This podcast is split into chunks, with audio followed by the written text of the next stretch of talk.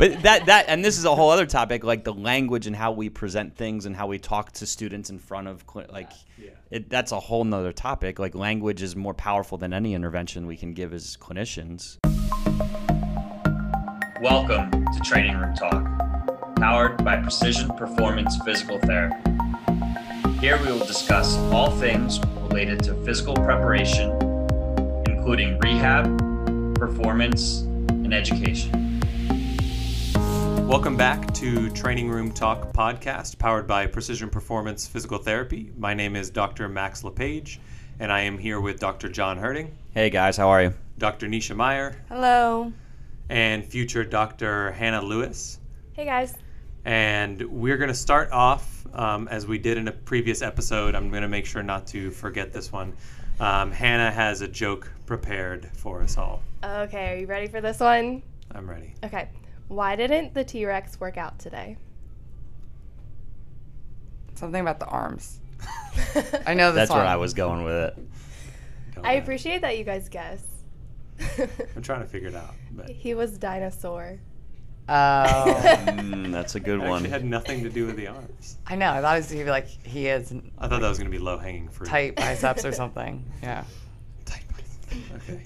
Uh, anyway, so today's episode, this is going to be the introduction of a new series, um, which is going to be called the Student Struggles series. So we're going to be talking about kind of common challenges that students face um, working in clinical practice as students going through their clinical rotations or early clinicians like new grads.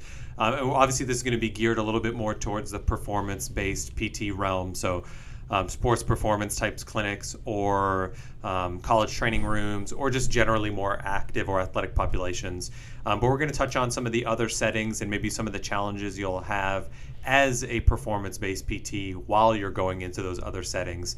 Um, and then we're also going to talk about some of the soft skills in the clinic, communication, um, you know, body posture, positioning, whatever you want to talk about from soft skills standpoint, some hard practice skills, and then um, some of confidence and the other challenges that are generally faced just from an actual clinical practice standpoint um, when you're a student. So this is going to be the introduction to that series. We're just going to be kind of riffing a little bit about some of the common challenges that you'll face um, as a student in practice. And we'll kind of go with the flow, but I do want to bring up the first one. Um, and this is going to be something that we kind of touched on actually in the clinic last week, I believe, when it comes to introducing yourself. Um, so this is something that I actually put a decent amount of thought into while I was in my clinical rotations as a student, because I felt like as I was going through, when I would introduce myself to a patient in the waiting room or as I was, I was about to invite them back, um, I would say, "Hey, my name's Max LePage. I'm a PT student. I'm here under my clinical instructor, whatever." And I would introduce myself as a student. And I always felt like maybe this was my own insecurity about being a student, not having the authoritative, authoritative kind of presence. But I always felt like as soon as I said that, the person already bought in a little bit less to the kind of the plan or the process there. Um, they felt like they were being seen by a, a less legitimate source of information than if it was two months later and I'm graduated with my license, even though there's basically no difference between me then and, and after. So um, that was something that we ran into last week with you, Hannah. Um, what are your perspectives or what's your kind of idea when you're thinking about that concept of how to introduce yourself? Yeah, that's a good one. Um, so I don't know if all schools are like this, but um, at my school they were very I don't know, we were very like serious about that. Like in practicals, you introduce yourself, you say, "Hey, I'm Hannah. I'm a student physical therapist. Is it okay if I work with you today?" kind of thing. You know, you had to say it every practical. Um, my first two clinicals, uh, it was similar. Uh, I would just introduce myself as a student, that kind of thing. Uh, and then John and I had the discussion like, hey, like, you don't need to wear your name tag. Just be here, do your thing. So that was different being here. And something that I've kind of been thinking about here recently is even in my own head, stop thinking, I'm just a student. Like, I'm just a PT student. And just getting that out of my head and just knowing that I'm here doing what you guys are doing. Like, I'm getting guidance from you guys. Like, it's okay. Like, I don't have to think I'm just a student. Yeah, absolutely. I mean, I think that's a, a really important insight for you to recognize that there's a ton of value that you can provide an individual sitting in front of you as a student. Um, you know, maybe in the circumstance that it's an incredibly complex case, at that point you think, I feel like I would want someone to contribute who maybe has a little bit more experience or knowledge, but there's still, for the vast majority of people, there's a ton of value that you can give them. So, starting to think of yourself less as a student and just as an early source of information um, can be can be an important kind of shift in the mindset. I think it's important to give a disclaimer that if you're a student, you certainly can't identify yourself as a physical therapist um, who's licensed and practicing and is a doctor of physical therapy or has a doctorate in physical therapy. So you cannot outright lie, but there's a difference between introducing yourself as a student and saying, you know, within the eval like yes i'm i'm currently undergoing education at jefferson. This is part of my educational process. Or introducing it in in kind of like hey i'm here for three months. I'm undergoing clinical rotations right now bouncing between different settings. Um, and so i'm here for three months or whatever and i'm going to be taking care of you today or evaluating you today. That obviously does not identify yourself as a clinician or as something that you are not but it also recognizes like I'm here for a temporary period of time. I am, you know, not a working therapist here per se. So that tended to be the way that I would go in school. Is just like I usually would just introduce myself by my name, have them come back, and then at some point in the conversation, I'm like, "Yeah, I'm here because I, I'm I'm studying at Jefferson or I, I, work with Jefferson or whatever capacity, um, and I'm here as part of that educational process for clinical rotations. Um, and that I guess I kind of gauged based on the patient in front of me and how open to that process they seem to be. Um, Nisha, obviously, you also recently graduated from PT school, so this isn't something that you're unfamiliar with um, from a personal standpoint in the recent future or the recent past. Um, how did you kind of handle that? Yeah, for sure. I think it depends on your setting. So, like when I was in the inpatient rehab hospital setting, everyone's in scrubs, you're all wearing the same gear. And that was like really easy to be like, hi, I'm Nisha, I'm with physical therapy. I co treat with my CI at the time. I'm going to be working with you today. No frills there. In more of like the outpatients, yeah, I never said I was a student. I actually was the opposite. I always said I was a student in that context. Oh. Um, because for me, I was in the emergency room, so my clinical instructor was there 100% of the time. Mm-hmm. So almost in that setting, I was like, I don't care if you don't buy into me. I'm only seeing you once in my entire like I don't need you to buy into a plan of care. Yeah. And really see me as someone with actionable like I just need you to that's why I didn't. No offense to the inpatient there. I just need you to stand up and like we can assess your movement here. That's why I um, didn't say I was a student. That's th- interesting. That's why I did because I was like, you have no choice here. You have to stand up and walk with us, and my CI is here anyways so I don't need kind of the yeah. Interesting, interesting. interesting. Yeah. Anyway, sorry so, to inpatient therapist. I apologize. What you do is very skilled. The Same, but it wasn't my focus. I'm sorry. so in like the outpatient world, my second clinical, my CI would always introduce me in the beginning. It was a small clinic, so I think it also depends on like how long you've been there. Like within the first week or two, people are going to know who you are. You don't have to introduce yourself anymore. But in the beginning, he would say, "This is Nisha. She's our doctor of physical therapy." she's a doc, getting her doctorate, and that would totally change the vibe of like she's just a student. Um, and he would say she's in her final clinical rotation, like a med school residency. Do you mind working with her? And that just that language changed mm. kind of, um, I guess, people's experience or perceptions of a physical therapy student. And then by my last one, I wasn't even introducing myself as a student. Yeah. That, that's kind of my personality too.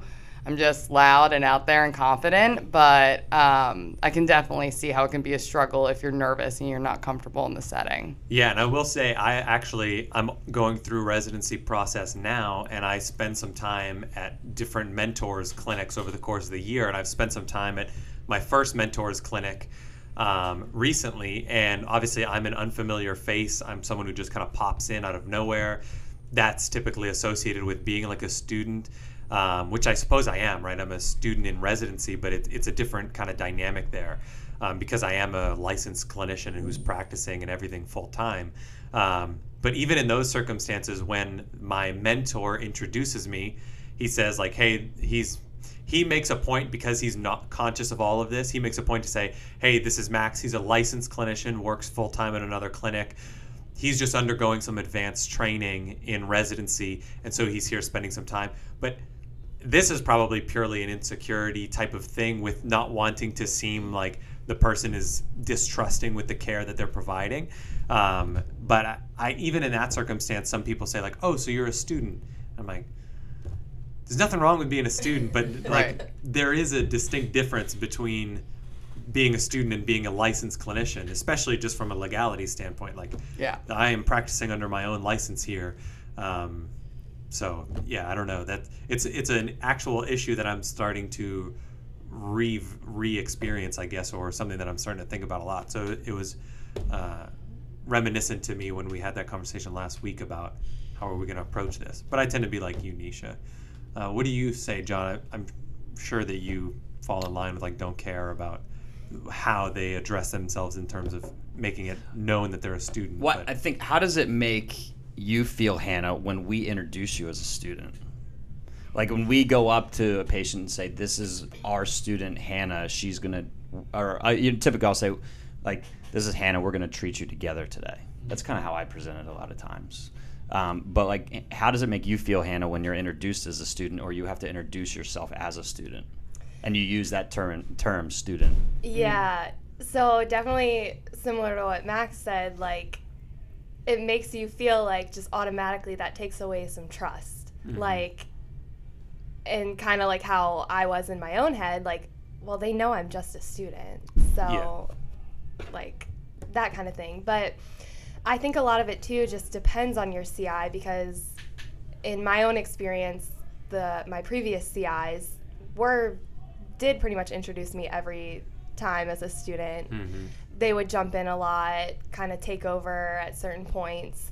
So I think a lot of how you introduce yourself and depends a little bit on your CI, like their preference and stuff like that. So around here, it feels good not saying like, "Hey, I'm a student," like, "Can I treat you?" like that kind of mm-hmm. thing. yeah. Yeah, and the reason I ask that is because like right away, if if someone introduced me as a student, right away that brings me down a notch, mm-hmm. and it Yeah. gives me a little bit lack of confidence. Yeah. Mm-hmm.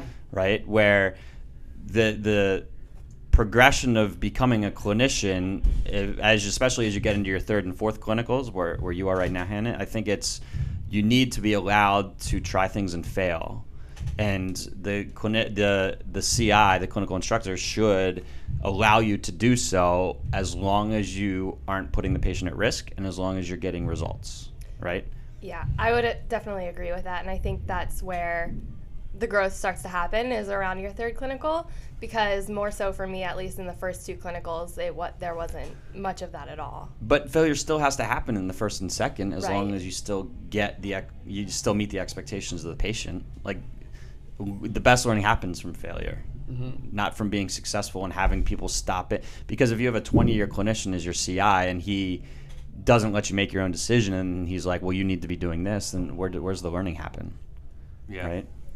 Yeah, and it's unfortunate because I even so I got a flu shot like two days ago, and it was a student who gave me the flu shot, and I knew that it was a student who was giving me the flu shot, and as soon as she was like, "Okay, you're gonna like, do you feel comfortable giving the flu shot?" And I'm just sitting there like, "Does she feel comfortable giving me a flu Like, shot?" do you feel I'm like, comfortable giving me the yeah, flu I'm shot? like, what about like? I was just like, all right, here we go. My axillary nerve is gone. I'm gonna lose There delt go. function. Like But that that and this is a whole other topic, like the language and how we present things and how we talk to students in front of cli- like Yes. yeah. it, that's a whole nother topic. Like language is more powerful than any intervention we can give as clinicians. Right. So it- Um, it, but matters. It totally sure. matters, and that's where that's why I asked her again about how does it make you feel when someone presents you as a student? Like right away, like I feel like to me confidence drops. Yeah, and I feel like would you prefer if people said like, "Hey, this is Hannah. Um, I'm helping, or I'm going through some clinical mentoring with her, so I'm just gonna be a part of the evaluation to give her some feedback." Like, is that better than saying like I'm her clinical instructor, or I'm like just saying like, "Hey, I'm providing Hannah with some mentoring." like what would you want Right. the person to say if they're going to sit in the eval with you? Yeah, I think that's a really good uh, way to approach it. And in my experience, it's never been like introduced in that way. But I think for sure that would be, and I think it just helps the student and the patient feel a little more comfortable Yeah. just knowing that you trust the student and that you're both going to do, you know, a good job together. Yeah, you're just there to provide maybe some mentorship. Yeah. It's not like you're teaching them how to do this stuff. It's like right. no, they know I'm just providing them some mentorship as advanced training, which it is advanced training. It's a doctorate education. So it's like, hey, I'm just helping uh, mentor Hannah for some advanced training. So I'm going to give her some feedback as we go through this. And I, I don't know. To me, that seems like I would have liked a CI had a CI uh, introduce it that way. Yeah, I think that that seems like a really w- good way to go about it. And worth noting, we do have actually another student in the room. Um, his name's Dylan. He's a current student at Thomas Jefferson University in Philadelphia. Um, and what's that? First year. First year First year student. student, so yeah, Hannah's precise. third year in her third clinical, and then Dylan's just hanging out today. And Yeah, so yeah. he's a first year student at Jefferson, so they're actually all online right now. So there's obviously some interesting insight there, but um, he has a perspective on this topic. So Yeah, just I mean, sort of quickly piggybacking off of that, I think that there's a lot of things that you can do as well as a student to sort of reframe it in the more positive sort of narrative of like if you have somebody that's saying, "Oh, hey, so you're a student," like as a patient or something like that, you could be like, "Yeah, definitely, I am a student. I'm currently sort of like on this bleeding edge of like what is now upcoming with all the new research. I'm currently understanding all of the new ideas and like sort of the progressive aspect of physical therapy that is currently happening. So then you can kind of show that hey, I'm also providing maybe a new insight that the clinician who might have been practicing for 20 years might not have had. That's just sort of what I and, was sort of thinking. and that's a great point because I know, I think some of your prior experiences, Hannah, it was very old school, very modalities based, um, causing patients a lot of pain with some of the manual interventions, and therapy's come a long way from that, right? So there's a lot of times where the student may be the more progressive person, but you have to have a CI student relationship where the CI allows that to happen.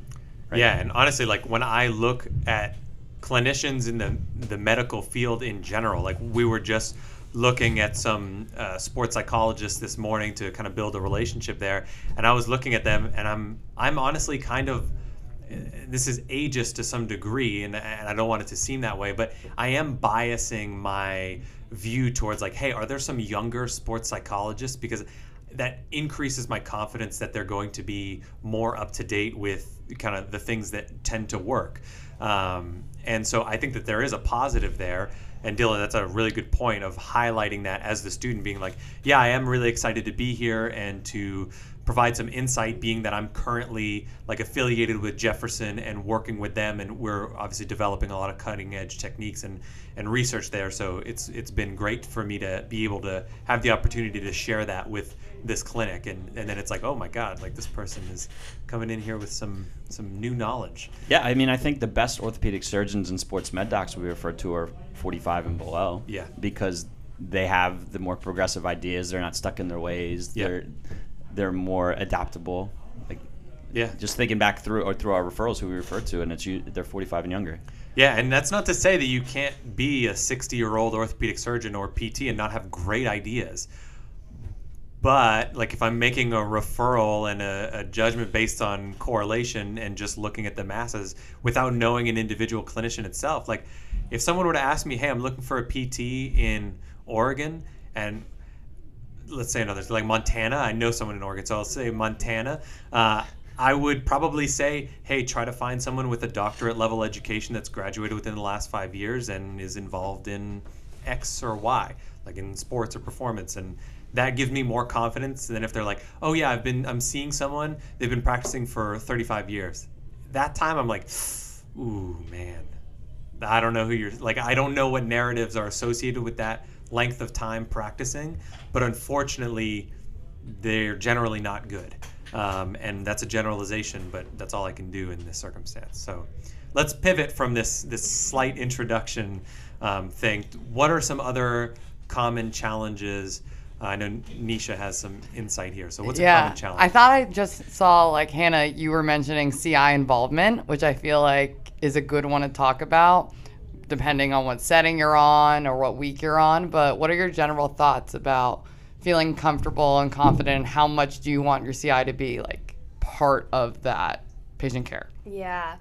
Uh, that's so interesting to just think about and talk about. Um, so, generally in PT school, you know, you're going through different rotations that vary in length. Mine happened to be three eight week and one 16 week clinical. And when it really comes down to it, eight weeks is not a long time, it flies by. And when you think about meeting someone new, so your CI, like connecting with them, learning about them, they're learning about you, making that relationship kind of takes like it doesn't happen instantly. So I think it's always good to kind of go in with some conversation, just like, hey, like, figure out expectations type thing. Um, understand that, yeah, it's gonna take a little chunk of your eight week experience to connect with them, but at the same time, just start, you know, like, if you are concerned with like introducing yourself, ask them about it. Or um, I've had a couple classmates with the issue, their CI was jumping in a little too much, and they wanted to have a little more free reign to kind of try a couple things and then have them take over. And you just have to kind of have that conversation when things like that come up, and pretty early on because it's gonna fly by, and you you really want to get the most out of your clinical experiences. Yeah, I feel like when you think of that point of connecting with the CI, I feel like when I look back at my uh, rotations, there's one in particular where I was just like absurdly busy from day one until the last day. I didn't really feel like I ever got to sit down and have an even a conversation just about like life or just unrelated things. So I feel like there was no real connection there, and that that did hinder the ability to kind of communicate on maybe clinically related things over the course of the the rotation because I just felt like we just even haven't even gotten a chance to like get to know each other at all. And uh, like you're my teacher 40 hours a week basically. Um, so I, I think that it's been valuable for you coming in and us having like a couple hours here and there to discuss and to talk and to get to know like what are your goals? What are the ways that you like to learn? Like i asked you the question on the first day like what's the worst thing i could do as a teacher to you? Because if you tell me that's putting you right on the spot then i'm not going to do that if you tell me that that it's you know overshadowing you the whole time then i'm not going to do that and if you haven't had the opportunity to even get to know the person at all then you're not going to be able to kind of craft your feedback to how they may learn more effectively Well, and I think that's one of the, the questions on our application is how do you best accept feedback? Like in the moment, or would you rather not have it done in front of the patient? Right. So, like you have to have the, those discussions. So what about when, say, you're not quite as sure in terms of the specific practice setting that you want to go in and the population and, and all of that, unless you've figured that out in the last two weeks and we haven't talked about it. But um, I was in a in a position where, as much as I tried to remain open minded through my clinical experiences, to like, hey, maybe I'll fall in love with something else. I just wasn't going to, and at a certain point, I accepted that like sports performance is and orthopedics is the direction I'm going, and I was fully committed to that. So for me, it was challenging not to be in that setting for a period of time. I mean, I I spent 12 weeks in a in an emergency room, and then spent half of another 14 weeks in a very general outpatient orthopedic setting, which wasn't necessarily bad, but it wasn't sports performance by any means. So um, that was a challenge for me. What was the challenge for you guys going through your clinical rotations in terms of maybe trying to figure out what setting you want to be in, or being in a setting that you know you don't want to be in? Yeah, I'll start. So I was kind of like you, Max, but I tried to go into PT school with an open mind. I actually really enjoyed the inpatient rehab setting just because, like, you have a gym setting. You're not just like getting up, walking, and then they're leaving. Like, some patients had strokes, some patients had um, Guillain Barre, which is like a neurologic disease, but they all had the potential to come back with exercise. So I actually felt like what I was doing was really meaningful. And it was like I did a lot of circuit training, a lot of progressive loading for these patients that you would see difference like each week. They were just having like all this neuroplasticity and changes um, and adaptations, which were so cool. But I just burned out emotionally. Like when you're in that setting, it is just that person's life has completely changed, and I it just wasn't for me long term. And my like view of function was probably not going to get to a level that they would ever be, and so that I don't think I could do that for long term. Um, and then I was in like a general outpatient setting, and I feel like I continuously push the envelope for my patients, and my like instructors and different coworkers were like, "Why are you having them do all this?" I'm like, "Cause they need to do this. Like a weighted sit to stand is not crazy." And so I knew that I was like, I I either will like shake things up in a general outpatient, or I'll just go see what this John Hurden guy is all about and end up here. John has no comment on that.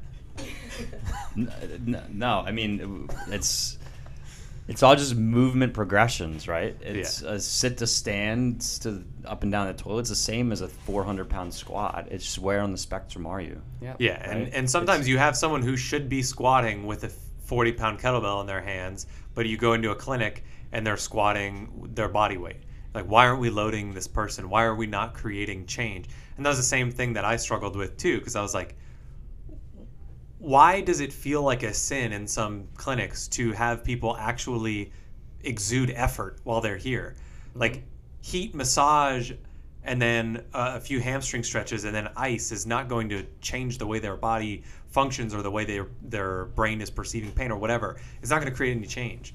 And so I was in the same boat where I'm like in this clinic and I want people to actually do things. And there's a lot of expectations from a patient coming in on prior experiences with therapy. What do they expect it to be? Do they expect to have to work hard? Do they come in in you know athletic shorts or do they come in in jeans or their business clothes? So you get a lot of info there, but um, like the reality is, as a student, you're coming in with maybe this perspective of trying to actually produce change and push people in a way that might not be actually totally acceptable in the clinic as as wild as that sounds when you're thinking of physical therapy Well, well, so how does that transition? I can't speak to this because I've been doing this for too long, and you guys are all brand new, and Hannah, you're a student.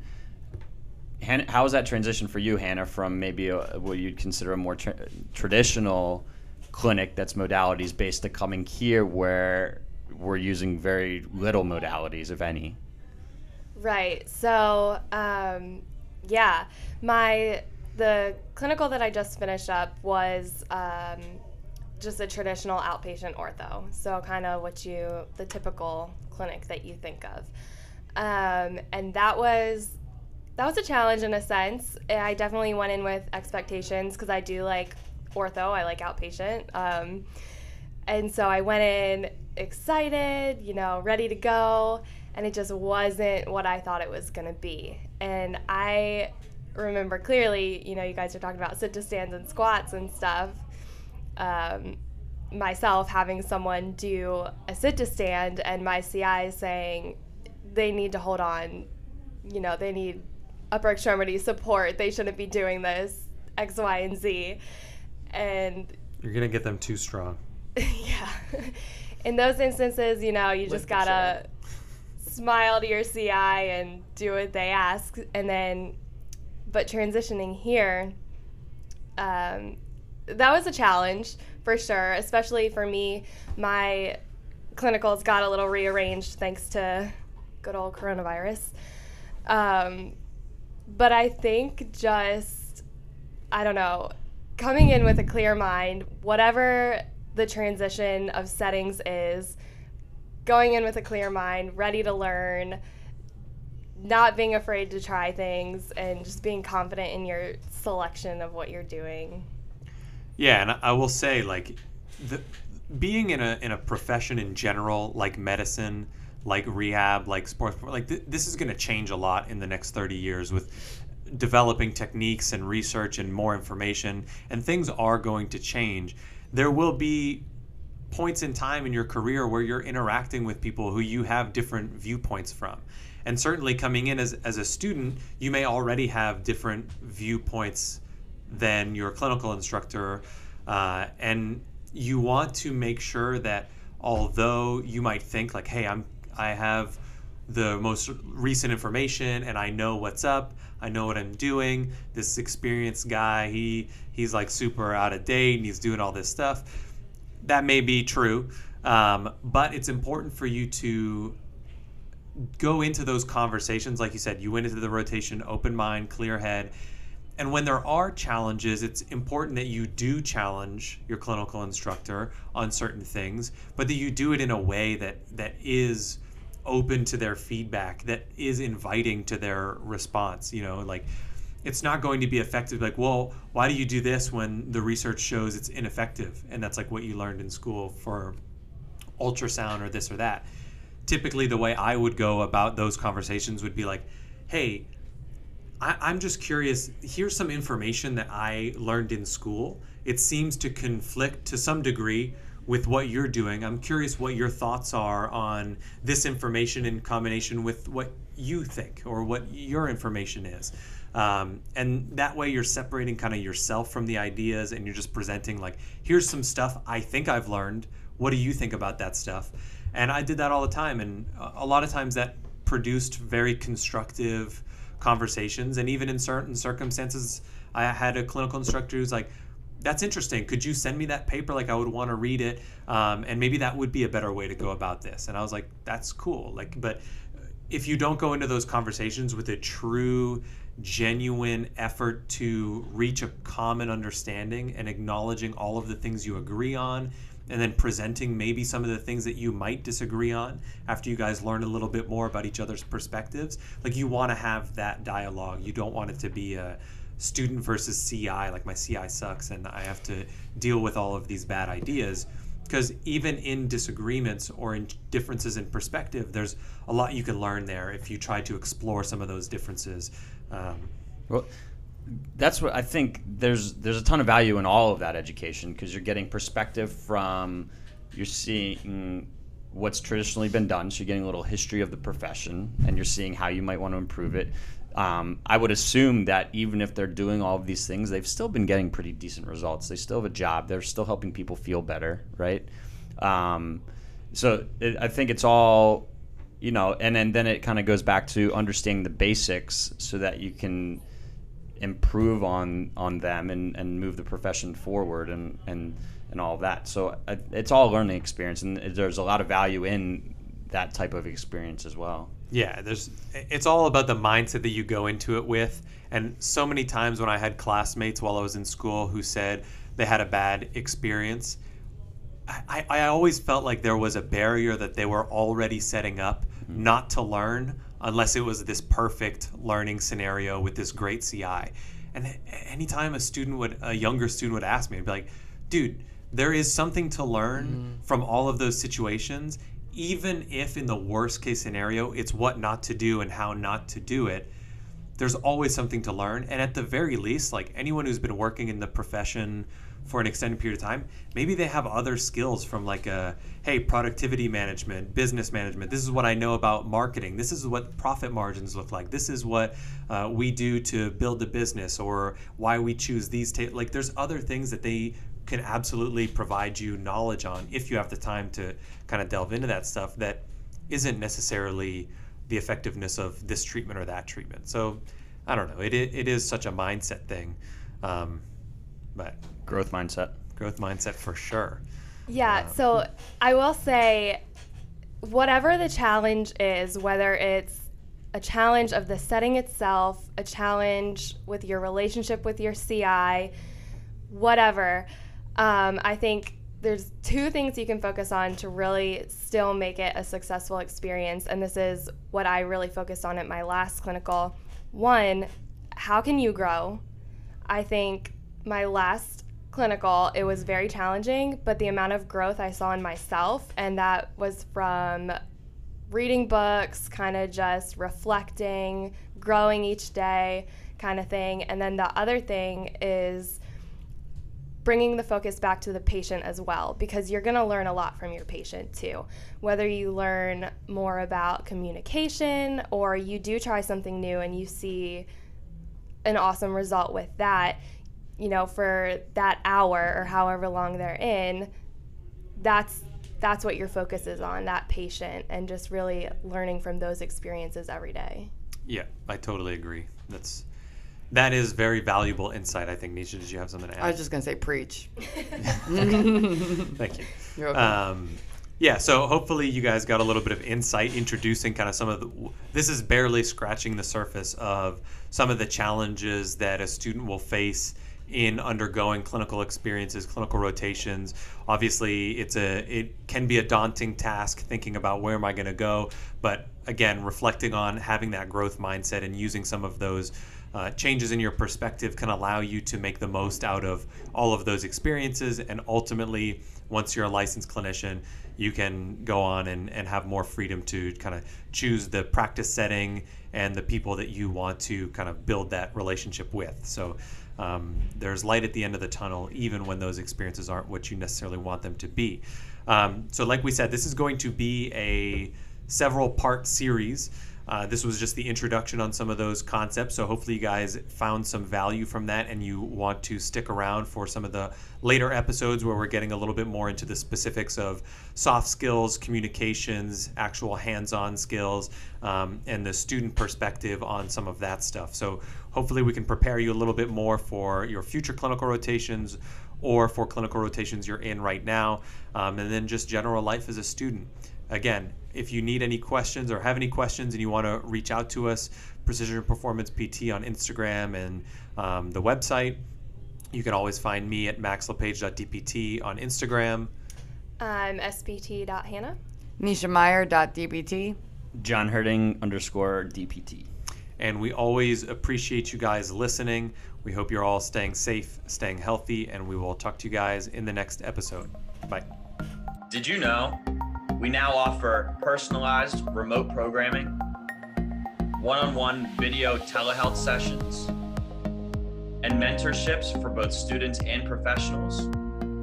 If you're interested in any one of these, please email John at jon at precisionperformancept.com and he can help you get started today.